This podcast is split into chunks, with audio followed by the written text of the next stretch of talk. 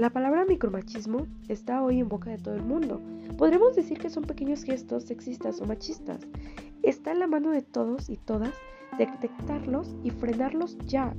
Por ejemplo, el hecho de rosa para las niñas y azul para los niños.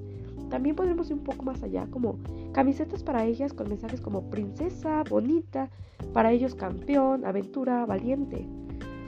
También qué, qué suerte, tu marido te ayuda en casa.